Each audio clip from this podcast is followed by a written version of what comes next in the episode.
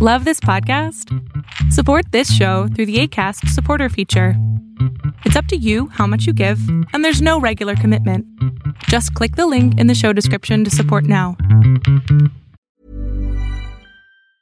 A lot can happen in three years, like a chatbot may be your new best friend. But what won't change? Needing health insurance. United Healthcare Tri Term Medical Plans, underwritten by Golden Rule Insurance Company, offer flexible, budget friendly coverage that lasts nearly three years in some states. Learn more at uh1.com. Hey, it's Ryan Reynolds, and I'm here with Keith, co star of my upcoming film, If, only in theaters, May 17th. Do you want to tell people the big news? All right, I'll do it. Sign up now and you'll get unlimited for $15 a month in six months of Paramount Plus Essential Plan on us. Mintmobile.com slash switch. Upfront payment of $45 equivalent to $15 per month. Unlimited over 40 gigabytes per month. Face lower speeds. Videos at 480p. Active Mint customers by 531.24 get six months of Paramount Plus Essential Plan. Auto renews after six months. Offer ends May 31st, 2024. Separate Paramount Plus registration required. Terms and conditions apply if rated PG. Fiction, science fiction, horror, fantasy, crime, LGBT, thriller. You have now entered the House of Mystery with your hosts, Eric Shapiro, David North Martino,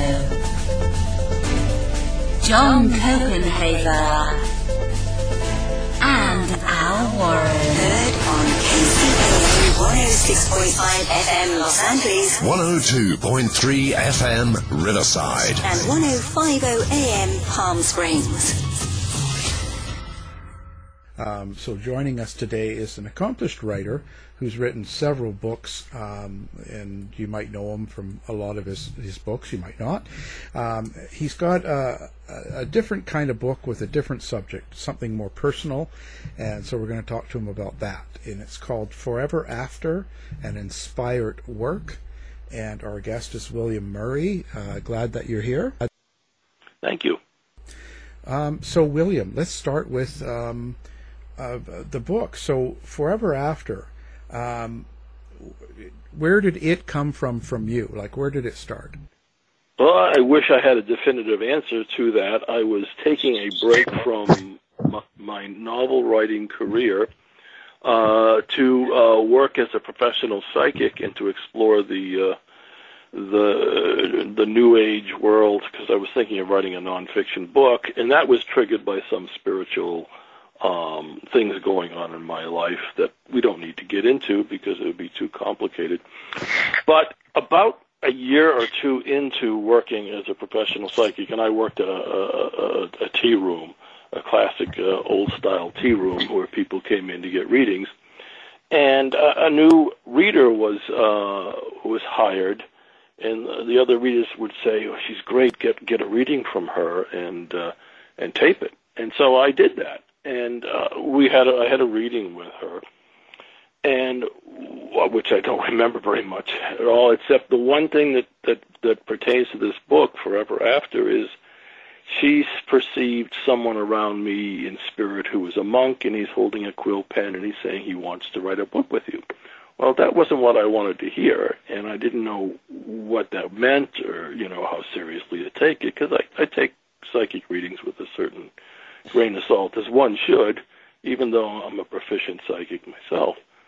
So, you know, time passed, and once in a while this would come up either in readings or some other experiences. I had an opportunity to train in mediumship at a spiritualist church, and um, at one point the, uh, the the platform medium brought through someone I recognized as a deceased uncle who was very learned. Uh, the family inherited his encyclopedias and, and great books. And he started talking about, you know, a plan coming together later that year and hinting at certain things and, and, and you know, not enough information. But somehow the time that he he said, which is April that year, coincided with some other spiritual experiences that kind of started opening other doors. And I'm being deliberately vague because this is a long story. Uh, and uh, eventually, I started taking this more seriously, but I didn't have a start point. I didn't know what to do, except in one of these uh, readings from the woman who first triggered this. I asked her what what's the title of the book, and she said Forever After, and that was the title. As a writer, if I have a title, I have a starting point. And another year or so passed, and one afternoon, I was supposed to have gone to Australia. It's coming back to me now for a, a, an assignment, a writing assignment, and we had a little house fire. It was minor, but it was very strange uh, in the sense that I could sense something was wrong, but I didn't know what was wrong. And then, boom, we had a little kitchen fire uh, spontaneously. And so I didn't go to Australia. I did something I never did before. I canceled a, an assignment. So uh, I missed out in Australia, and I uh, and instead of going to Australia, I went to uh, one of the spiritualist church services, a, su- a, summer service, which is in the evening. And during the meditation in the beginning of the service, I was shown the title of the first chapter of the book and told it's time to start. And I'm thinking, oh man, here we go. And so I went home. I guess it was that night, or maybe it was the next morning. And I sat down and I typed the title "Forever After," and I, I typed the the first chap the first uh, chapter title of the book, and I just stared at the screen and said, "Oh, what do I do now?" And then something started flowing. And since I'm a prof- proficient and prolific author, the idea of something flowing is something I'm comp- com- uh, comfortable with, and I'm a little confident when you know if the characters start talking, you just let them talk. So uh, I wrote a chapter that was a page and a third, and I said, "Oh, that was easy. There was nothing to that." Because my fear was, you know, this would be one of these mega books that would make no sense to anybody except maybe someone who's, you know, a paranoid schizophrenic. So I did a chapter and I looked at it and I studied it for a day and I said, well, there's not much to this, but it's a start. So I wrote another chapter and it was just as easy as the first. It was a little longer and then I started to build up a head of steam and uh, the narrative flowed. I didn't know where it was going. I didn't know what to expect. I just had to let go. And I think I wrote a, a big hunk of the book, and then I got hit with deadlines, and I put it aside for a month or more. And then I got back to it. When I got back to it, I managed to write it in a relatively short period of time, maybe a month. And I remember, I mean, well, you know, I was familiar with Janet literature in a general sense, uh, you know, conversation with God. I'd skimmed it. Uh, someone once gave me the Uranitarian what is it, the Uranitarian book, uh, a big compendium allegedly channeled, very esoteric, and I tried reading it, but I couldn't get, you know, I couldn't penetrate it. It was just too convoluted. So um, I wrote this thing, and in the middle of it, I became concerned about this becoming a long book. And I, I, I'm sitting at the computer screen, and I'm about to start chapter 30 something I remember vividly asking myself, oh, I'm already at 30 chapters, and the chapters are short, but, you know, how many chapters is this thing going to be? And I was, like, visualizing, I'll be writing this book for the next year or two or three if this is one of these thousand, five thousand page channel books. And I heard a voice in my head. At that point, I'd been training as a medium. I'd been training for several years. So that wasn't that unusual. I heard a voice saying, 75 chapters, one for, one for each year of your life. And I thought, oh, that's interesting.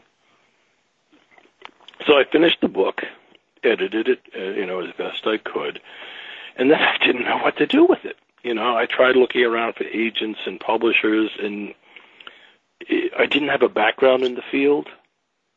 I wasn't known in that field, and you know, and I felt awkward about it because, yeah, I, I wrote this book, but I really didn't. I channeled it, and I don't know what it is. I don't know if it's literal. I don't know if it's supposed to be a fable, a teaching tool, what.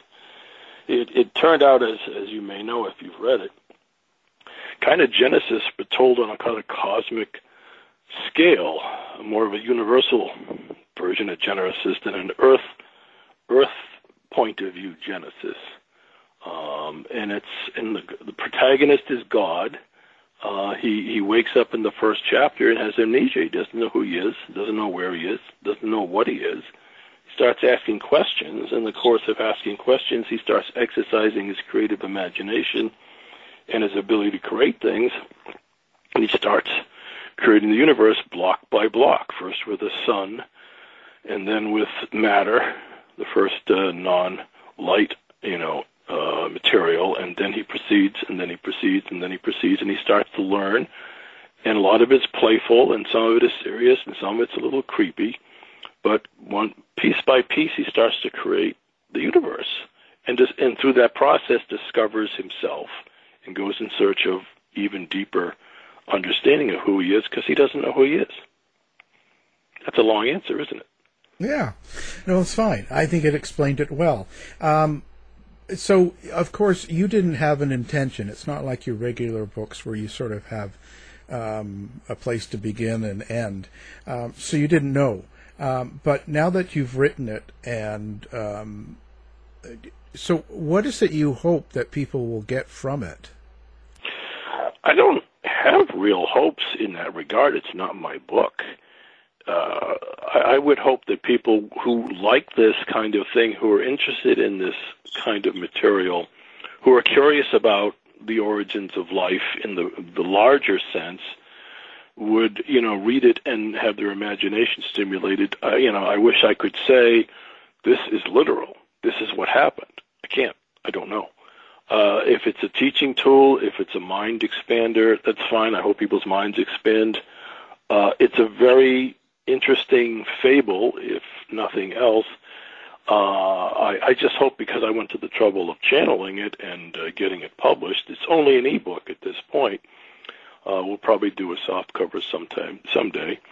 Uh, but I, I would hope that people who, who are interested in channeled material and interested in God and interested in creation and interested in who we are as human beings and who we are as spiritual beings might read it and have their minds uh, expanded even even a little, and open their mind to you know um, the bigger picture without the the trappings of religion or the trappings of uh, uh, opposing points of view. But mostly, it's a it's an exploration of who we are and who God is and how we relate. Uh, but told very simply and very um, dramatically, as it turned out. I mean, it starts off very lightly, almost playful, but it gets darker, and then it gets lighter, and then it gets darker, and then it gets lighter until the the the last um, spurt of chapters where things. I mean, it turned into a story, you know, which I guess it always was. I just didn't know when I was writing it. Uh, it, it it it it has a, finale. It, it it comes to a uh, a conclusion that really surprised me. I wasn't expecting it. William, did you learn anything from, from the channeling of, of this? So either about yourself as a psychic and, and remote viewer and channeler, or about the creation or one, I suppose, perception of our creation. What did you learn as a person? Well, um, if I were to take this as a either true, a true story, or as a teaching tool that's trying to teach us something about ourselves and God and, and our, our relationship to God. It seems to be about, um, I guess you would say it's it's hard to encapsulate because the book covers so much territory, even though it, it has one point of view. Um, I, I, I would say it opens my mind to the fact that we may all be, you know, more powerful uh, sparks of God or, or uh, offshoots of God than maybe we give ourselves credit for, that we are more powerful as spiritual beings uh, because we are participants in this expansion evolution that, that takes place on a cosmic and a universal scale. Uh, as far as what I learned, you know, personally, I, well, I learned I could channel a book, uh, and I, I wonder if I will be asked to channel another. It hasn't happened yet, and if I am, I guess I'll just have to rise to the occasion. Uh, but it, it, it, it, it certainly presents.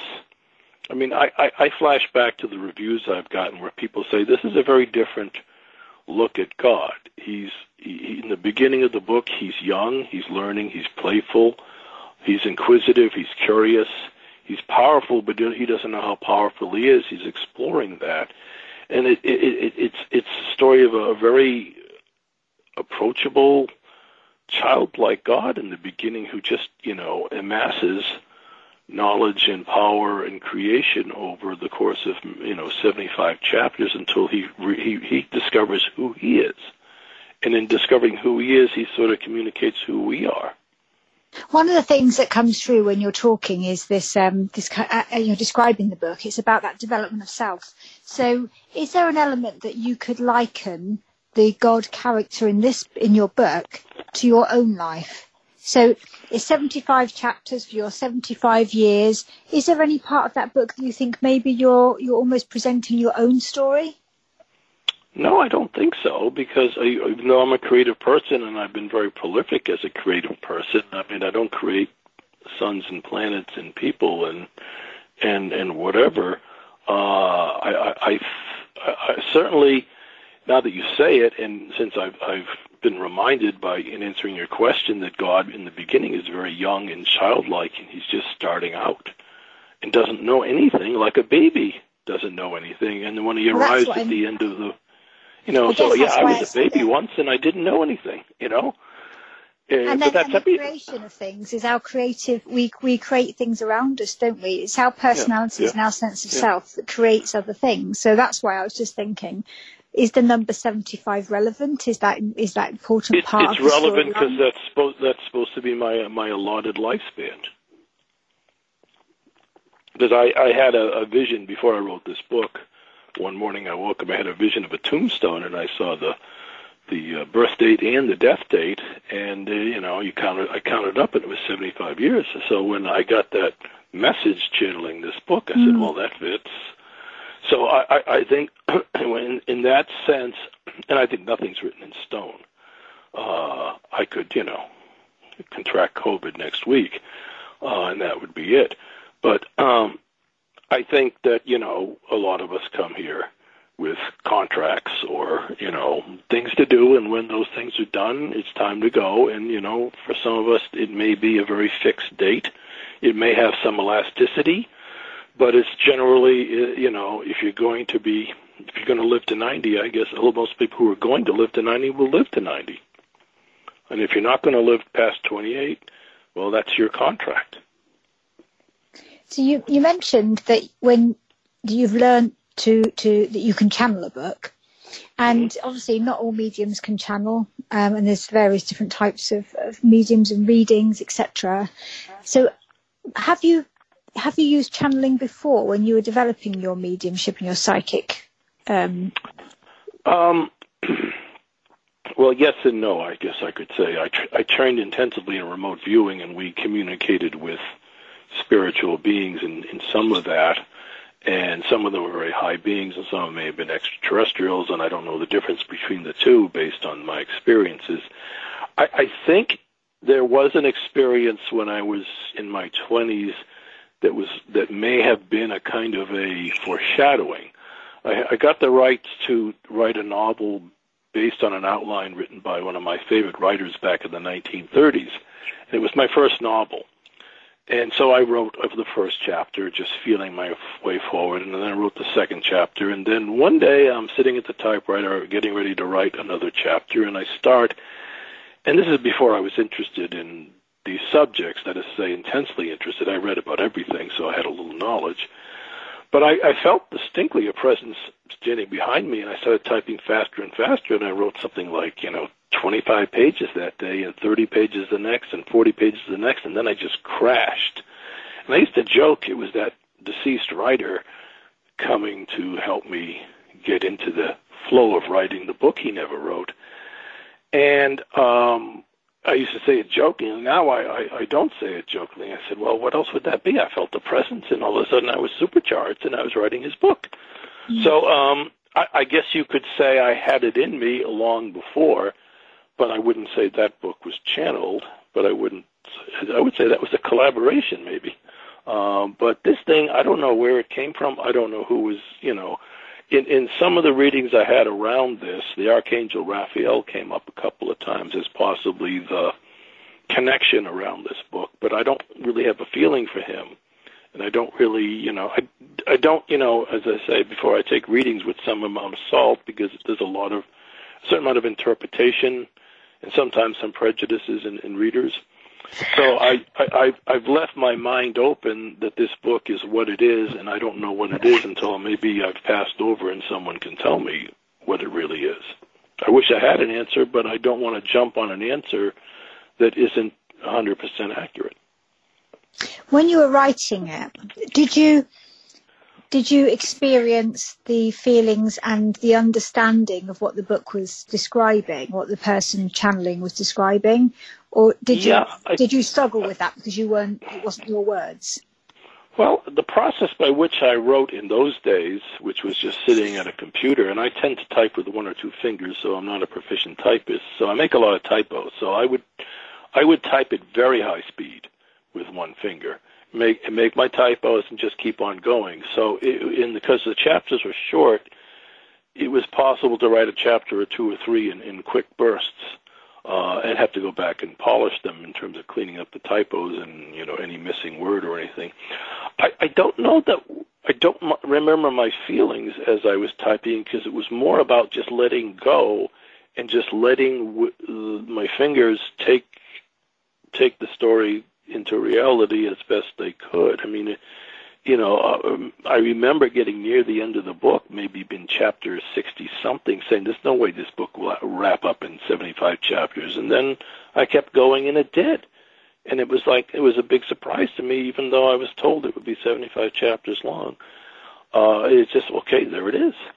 I, I think there was one odd thing that happened a few times that always stuck with me and I could never figure out is once in a while I'd sit down to start a chapter and I would type the chapter title that would come to me and I'd start writing the chapter. When I got to the end of the chapter, the chapter title in the in the chapter did not match and I'd have to go back and okay, what's the actual chapter title here because this doesn't fit. And I don't know where that those chapter titles came from, whether they were my imagination and you know as part of the clearing process, but there were a couple t- times where the chapter titles and the chapters didn't didn't match at all.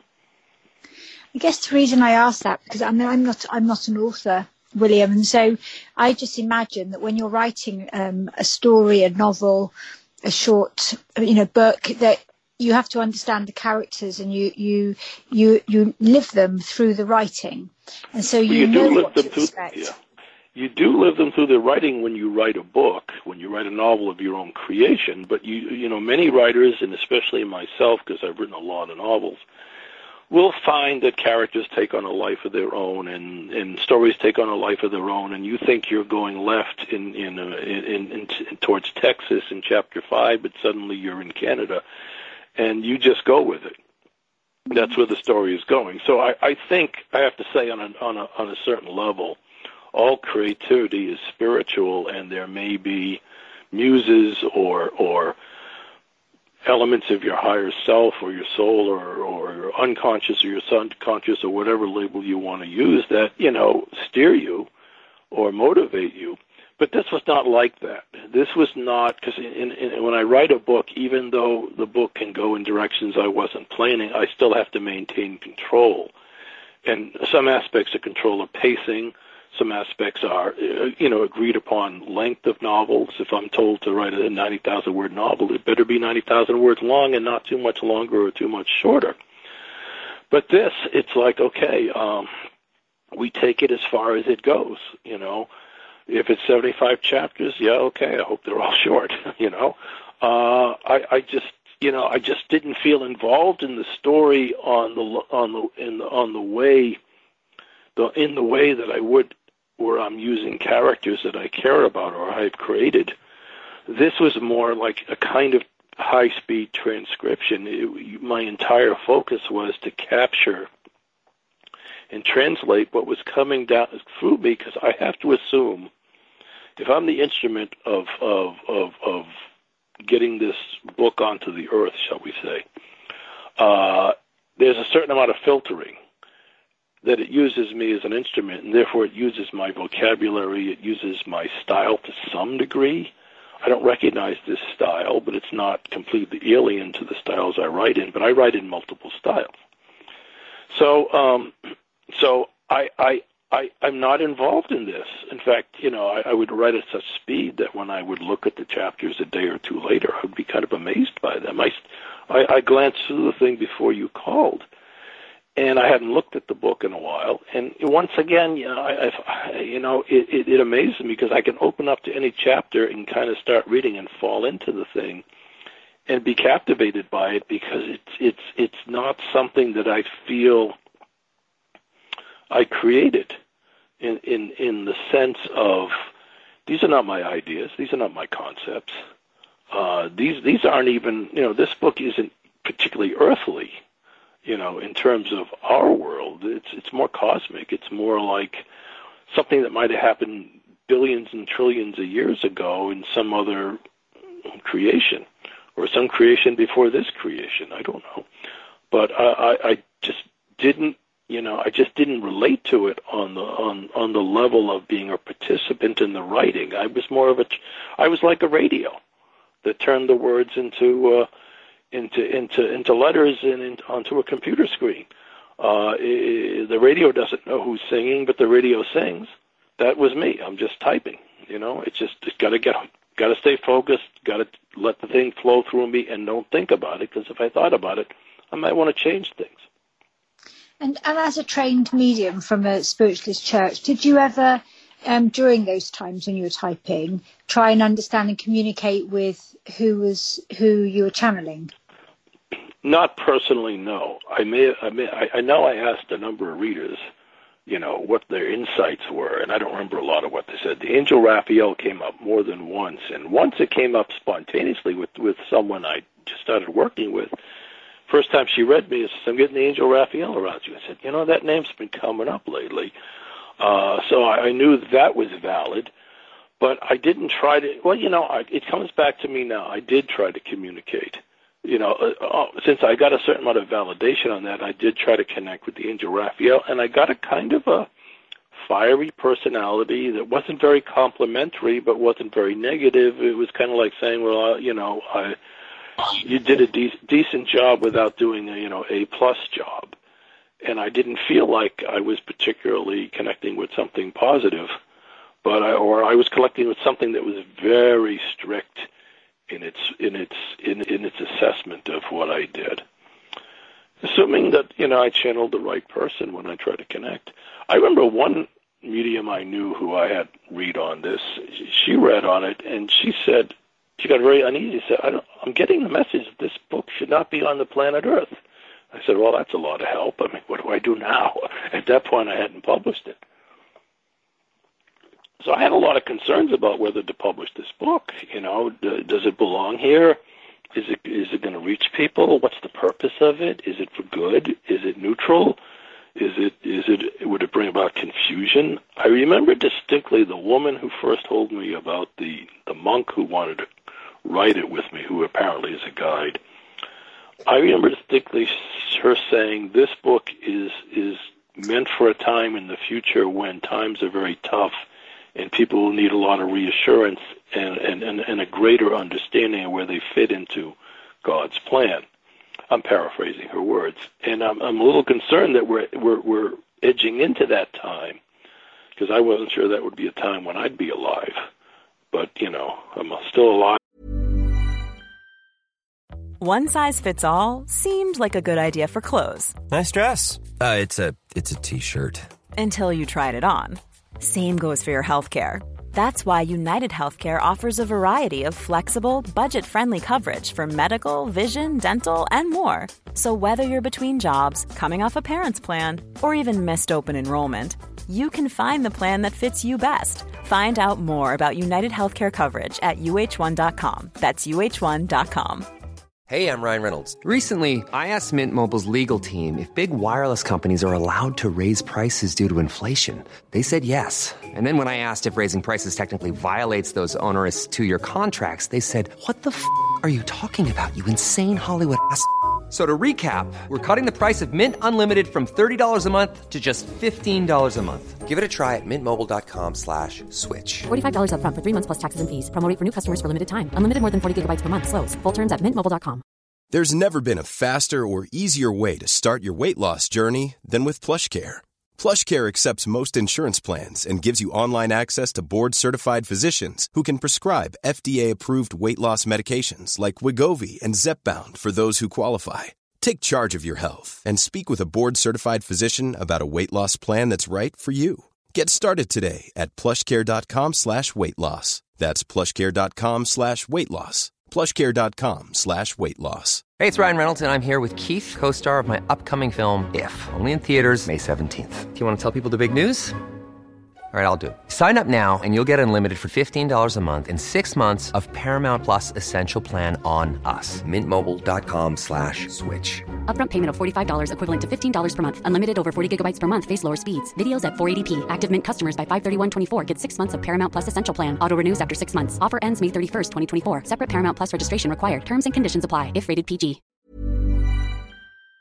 And we're edging into real difficult territory. So maybe this book is meant for now or maybe five or ten years from now when maybe things are very tough and people need to get above and beyond uh, some of the religions that are more decisive, d- divisive and dig it into a more of a purest sense of who we are in relationship to God. I really, I'm really not an apostle of any particular point of view here. I'm as interested in knowing the truth as anybody. I wish I had it, and I don't want to. I don't want to, based on based on some inputs I receive from some people who are, I think, are good, make a definitive statement that this book is this, it's supposed to be that, and it's supposed to do this. I don't know. I'm, I'm open-minded. You know, I'm just a radio. So I've produced the book, and I hope people will find it uh, compelling. And you mentioned that the monk was a guide, and I just um, so obviously he wasn't your guide. And we no, no, yeah, my guide, no, my guide, my guide, definitely my guide, Oh, because it's he came guide. through later. He came through later a few times. Uh, Irish monk, past life connection. Uh, again, you know, this is the information I received. You know, how valid, how much of it is true, or or how much of it I have. I might have ten percent of it, and there's there's hundred percent of a story here that I don't know. But uh, he was an Irish monk. I guess we were monks together. It was a long time ago in Ireland. I have Irish roots, and uh, apparently he was he's been wanting to do this book, and we did it. I did not have a feeling for him during the process. I should say, you know, if he was a if he was part of the process, I didn't necessarily sense him. And subsequently, have you have you tried to connect with him to help him explore the channeling and, and your experience of the book? Well, I, I've connected with him for you know other guidance, but you know once the book was done and I struggled to get it published, and then I let it sit aside, and then I found a place where I could get it published. I I, I kind of felt my my duty was done until they asked me to do something similar. Uh, I, I'm very um, careful, as I said, not to try to make anyone think this book is one thing or another. It's not meant to be a new Bible, although it has, you know, it has a lot of aspects of Genesis with more detail. Uh, I, I, I guess I'm I'm afraid of getting a mixture of accurate and inaccurate information about what this book is going to be, and and cause people to think it, it is. You know, people want things to be black or white or red or blue, and I don't know what color this is. You know, maybe this is a rainbow book. Maybe it's it's a lot of it is in fact something that happened, and but it's been filtered for Earth consciousness, shall we say, so that er, you know people on this planet will understand it. People on our level of spiritual de- development can accept it, can you know be be educated by it or at least stimulated by it. But you know, I, I don't I don't have enough information to be able to say definitively this and definitively that. I mean, I I have my name on this book because you can't upload an ebook to Amazon without a name. You know, so I, I I'm the nominal author of this book, but I'm really just a transcribing secretary.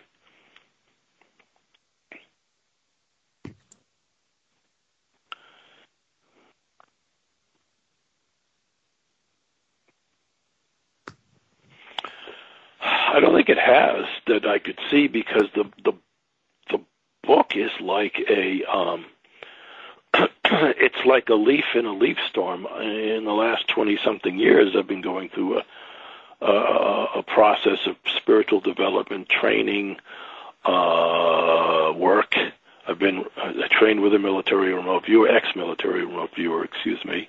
We did a lot of esoteric stuff as well as a lot of ordinary stuff. I trained as a medium at the same time, and I noticed that the two disciplines, although very different, they helped one another. I think I became a better better medium because I did the remote viewing training because it it taught me the protocols to approach that that we you would you normally use to approach you know remote viewing a target. I use that to essentially remote view people who passed to connect with their consciousness, which is a very different. Most mediums, as you probably know, in a sitting or a one-on-one, you open up and whoever comes through comes through. In remote viewing, it's very focused. You get your coordinates and you you you remote view those coordinates blind.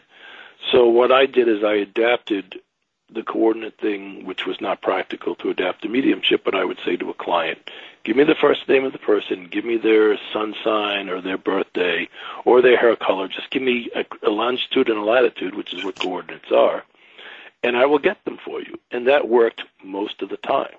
And once in a while, someone would come through ahead of the person we're trying to connect who had this to give a message and we would deal with that person, then move them to one side, and then we would get the person that the client wanted to get.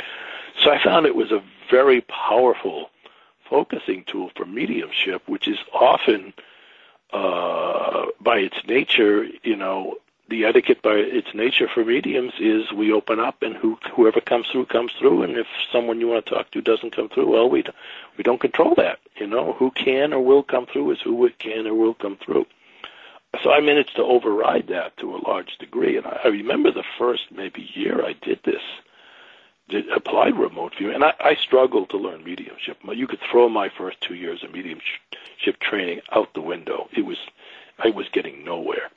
But once I applied uh, some of the remote viewing principles, and once my instructor started teaching from different points of view or different styles of mediumship, I took to it very strongly. For the, for the first year, I was almost always successful, and then there was a period where I wasn't successful. I was hit or miss, and then I got back on my game. I don't know what that was about, but it was it, was a very strong uh, focusing tool to get connect to connect with exactly who you want to connect with. So can can you explain maybe for listeners, what exactly is remote viewing and what, what it does for you? Well, remote viewing is a set of protocols that the Department of Defense, in, in conjunction with several researchers, a couple of laser physicists, and uh, a couple of natural psychics, came up to came up with in the in the during the Cold War when they learned the Russians were looking into psychic spying. So they said we need to look into it even though we don't believe in it. And they developed ways to what they found was if you went to your street corner psychic and asked them questions about what kind of submarines are the Russians building now? What's their what's their new generation of aircraft look like? Well, street corner psychics, like any psychics, they have their their body of knowledge and their way of looking at things. And you know, your average psychic is really good on relationships and jobs and interpersonal stuff doesn't have a technical background, doesn't have a grounding in this stuff, and one of the limitations of psychic abilities, you can only perceive things on your own level of knowledge, or you can only interpret them on your own level of knowledge. So you're not going to have a a woman with a you know a set of deck of tarot cards being able to tell you very much about Russian submarines. So they came to the point where they said we need to train our own people to do this. We need to train people with the background in, in intelligence and, and, and military understanding to do this if it's possible to do that. And that's when they found it worked. And what they found was to get originally they they would do an interesting they did interesting studies where they would give the would-be remote viewers a longitude and latitude on the planet Earth, somewhere in Russia, somewhere in China, somewhere anywhere, and remote view this building at this longitude and latitude, remote view this this site, you know, and and after a, it worked. You know, it worked just like longitude and latitude. We don't have longitude and latitude lines on the planet Earth; they're imaginary, but we can we can navigate with them. Well, psychically, you can navigate with coordinates, even though they're made up. You know, and longitude and latitude are made up. And they had a problem after a while I mean, you may be giving a longer answer than you want, but they had a problem after a while, where people started recognizing the longitudes and latitudes. Oh, I've been here before. Or I've been near here. This is Siberia. This is Russia, and that was that was polluting the the purity of of remote viewing blindly. Because in order to remote viewing accurately, you've got to have no idea what you're remote viewing. Because if you get any data that's good, you know you're being psychic. But if you're getting junk or you're getting associational stuff, oh, here we go, Russia again, then your imagination, which is part of the tools here, your imagination will create things as opposed to view things. I, I often say, you know, imagination can be like a screen on a TV. It shows you something, but it also can be like a window. It's transparent. You look through the glass and you see something. And the thing you see through the glass is is psychic. The thing you see on the screen is what you're what you're painting on the screen. So they came up with the idea of imaginary coordinates. They just tried it and it worked. And so remote viewing, there are two kinds. If we get into it, we could be here forever. But remote viewing t- basically is a structure that a- allows you to use your, your psychic abilities and develops your psychic abilities to focus on something somewhere, a person, place, or thing, uh, with no conception, no preconception of what it is, so that all your impressions are either good or they don't turn into anything. In other words, if if you say here are your here are your coordinates, tell me what you see there, and I say, well, I'm seeing an Indian village. It's feels like it's 2,000 years old ago or whatever. And you know, if that was the target, or at least that was the target was 2,000 years ago in the American Southwest, we can probably say, well, yeah, you probably did see an Indian village 2,000 years ago, because that's about all that would be there.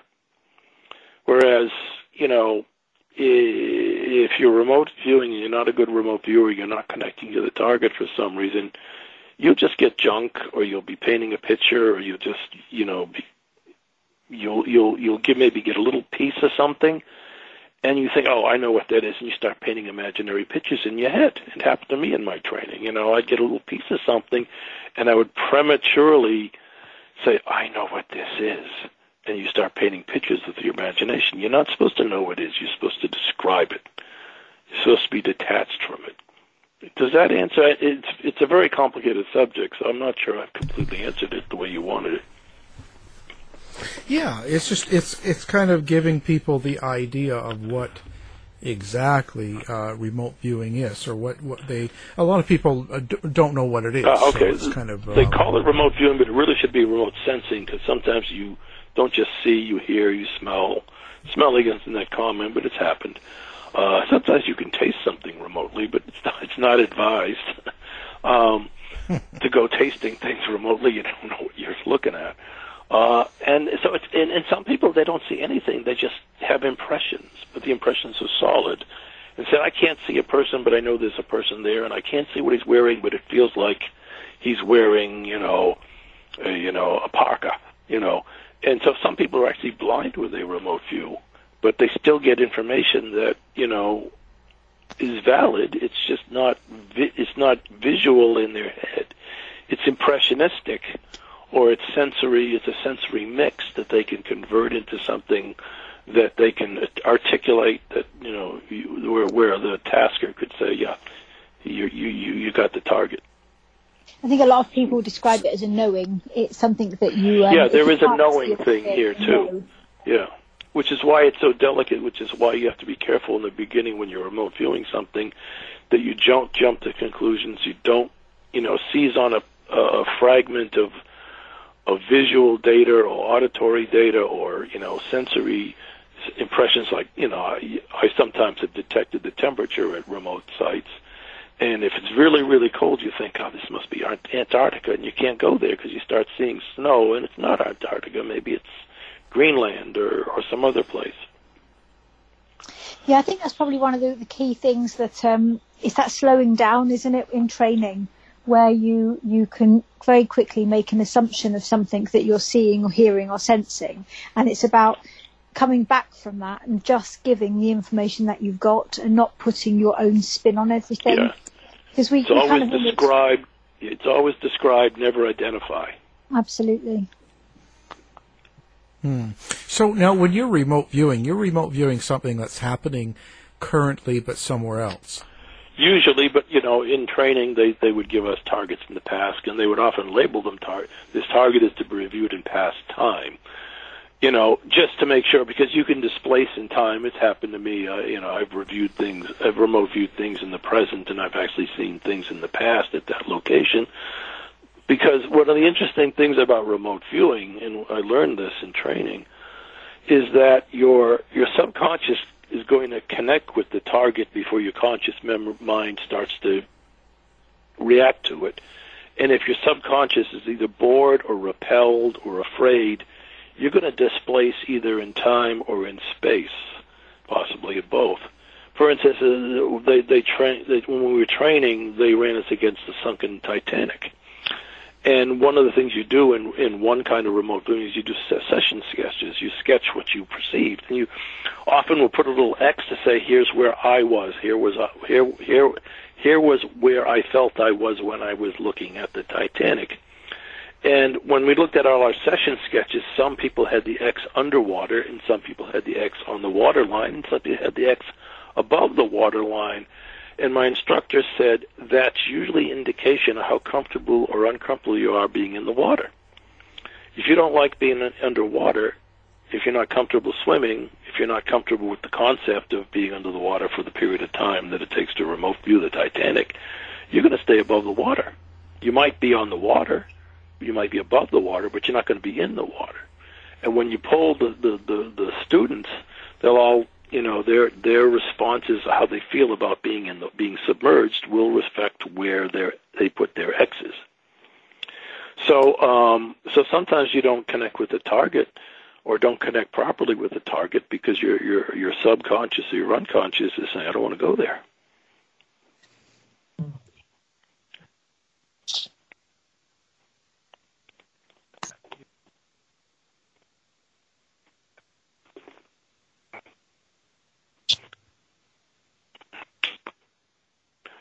No, I don't think that's ever happened. There has been there have been times when I've woken up, and uh, this happens a lot when I wake up. When it happens, it doesn't happen a lot, but it, it's happened a lot over a period of time. Is you might get a very crystal clear image, and this is very spooky to me because in remote viewing, the images aren't always super clear. They can be clear, they can be fuzzy, they can be impressionistic, they can be fleeting, they can be chaotic in these images, sometimes I see something so clear it's like you know high definition, and the things I see, and I only see them for split seconds. It's usually when I'm waking up. Sometimes it'd be a strange face. It might be a bunch of ants on a sidewalk. It might be a couple of times I've seen signs in either store windows or in on posts in the outdoors, and they've been languages I wouldn't recognize. And I don't think I'm dreaming this stuff. That is to say, I don't think this, I'm emerging from a dream and this is the last fragment of the dream. It feels like during a very brief interval when I wake up, when I'm in a very deep state, a theta state, uh, or a delta state, whichever it would be, um, you get the you, you know you get this these super sharp, distinct brief images that are very well composed very clear, but absolutely having no no relationship to anything you can think of from dreams or or from whatever. So I suspect in my dreams I may be not my dreams, but in my sleep I may be remote viewing things. Uh, but now I'll be doing that on a level that's not conscious, and so what I'm looking at may not interest me as a person, but may interest me on a higher level or a unconscious level. But no, I don't tend to go places spontaneously because I'm uh, uh, I'm always in control of my gift. So when you're actually um, remote viewing, do you get seen by the people that you're viewing on, and do they interact with you? Uh, only rarely, but only in, in, in, in my my instructor, who was David Morehouse, when he was teaching 20 years ago, he'd like to run us against what are called exotic targets or non-feedback targets, and these are targets for which there is no proof of what is at the target as a general rule, uh, except what other viewers have seen. And sometimes he'd put us on another planet or another civilization or in the past or whatever, And once in a while, you would encounter beings that are extraterrestrial or spiritual or both, and there would be, you know, some little interaction. And but you know, I think the average person is not, even the average psychic is not necessarily going to be clearly aware they're being remote viewed. They may have a sense of being watched, uh, but you know, I think you have to be very advanced uh, to be able to perceive someone like me watching you because I'm not really there except as a point of perception. This isn't like astral, even though it is like it in some ways. This isn't astral travel. Astral travel, which I've never experienced to my knowledge, is you roll out of your body and you start to reconnoiter your immediate environment, and then you go where you want to go if you want to go anywhere, or you go back into your body. That's astral travel. Remote viewing, the remote viewing that involves travel, as opposed to the remote viewing that involves just receiving the, the data from the target zone, the travel remote viewing is more like popping through a wormhole and popping out the other side and finding yourself sort of floating around in an environment that's designated as a target. And you're not really there as a soul, I don't think. I think you're there on a, on a like a like a little mental probe or drone or something. You're there as a. I always say I'm a, I'm a point of perception, but I don't know. That's that's only my understanding of it. But I have interacted with, let's just say, beings on other places, you know, briefly, but there's definitely been interaction, and you know, but they're they're advanced beings, so you know, I I, I don't don't remember ever interacting with someone, you know, on the earth, because I don't think people generally are sensitive to this stuff, you know, except that sense of being watched, which a lot of people are sensitive to. But if you have a sense of being watched and there's nobody there that you can see, well, that's a sense you tend to throw that away. I don't. I think I would agree, actually, William. Because I don't think I've ever heard of remote viewing being as though you're actually physically there. It's much more so. So people don't wouldn't pick up on the fact that that remote viewing was happening. And I Yeah. think it's it's and and actually the level of detail that that you would obtain from a remote viewing is pertinent to what it is you need to provide evidence for, as opposed to. So I mean. Um, quite often, for example, if somebody said, "Okay, then we'll, we'll take me around my house, tell me exactly what's in my house and the and, and and about my house, prove to me that you know and that you can remote view into my home," you would you you might see a color scheme, you might see a layout of furniture. For me, I know that I've had um, my guides would give me um, soap opera type layouts of so I, I might get something from EastEnders, and I know I've got to describe that because that's the layout but they may give me a very visual of the colours. So I wouldn't be physically walking around somebody's house, but I would be absolutely able to tell you what's what the, the rooms is like, what's there, the scent, any experiences they have. But I remember somebody saying to me, I've tidied up all the drawers in case you go through them. Like, I can't see in the drawers. It's not like that. But people do perceive that you can see more than you can. I actually did that to a friend of mine who lives in another state. I'd been to his house once, I think, years before. And when I first became a psychic and it was fooling with remote viewing, I said, you know, I called him once and we were talking about it, and I, and I said, well, let me see what I can see around your home environment. Because he had recently moved, and I think I'd been to his house once, but, you know, just a brief visit. So I started seeing the strangest things because he was a collector. I saw a Hopi doll, a Kachina doll. He verified that. I saw some kind of broken or fractured uh, rubber stamp, and he had a, a rubber stamp that a, a, very famous Hollywood actor had used to to sign his pictures and letters. He used a rubber stamp, and he had that as a souvenir. He acquired it at an auction. And I saw an old car in his garage, and it had a cracked steering wheel. And he verified that. In fact, he didn't know the steering wheel was cracked until he looked. And I went all around his house you know, mentally, and you know, and I, I notice in psychic work of this type and remote viewing thing that you, the things you notice are the things that interest you, and things that don't interest you. You know, like I wouldn't say you have two sticks of butter in your refrigerator because I wouldn't think that would be interesting. But hmm. a Kachina doll, a cracked steering wheel, a uh, a, a rubber stamp, and a whole bunch of other things, six or seven things. Uh, I was able to uh, to say these things were there, even if I couldn't understand what I was seeing all the time. And I, that was very powerful. I don't use. I don't know if I could do that again now, but possibly I could. Uh, but you know, to me, when I was new, that was interesting to do. It now would be kind of boring because well, I've done that. Hmm. Where do, where do you want to see, see yourself go with this, or do you have any plans to pursue? I, I this don't have. You know, thing? I still do a little psychic work for friends. Occasionally, I'll clear a house. Uh, you know, solve a problem. Uh, but I, you know, I, I'm I'm more focused on my writing now. I, I went through being a psychic for about 20 years, very intensely interesting business. But you know, everything gets old, and you know, a lot of it was, you know, I was going to write a book about my experiences, but things just got out of hand. You know, I just I wanted to write a very simple book about developing your abilities and and what's it like to work in this, you know, the psychic industry and what what the people are like and how trustworthy they are and what to watch out for, and all those things. And then I got into remote viewing and mediumship, and we just went off the cliff into all sorts of really, you know, high strangeness kind of experiences.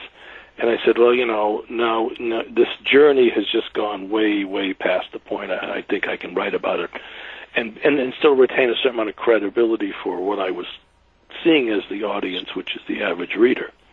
And this book, Forever After, is part of that. I mean, I wasn't looking to channel a book. I didn't have any ambitions in that regard.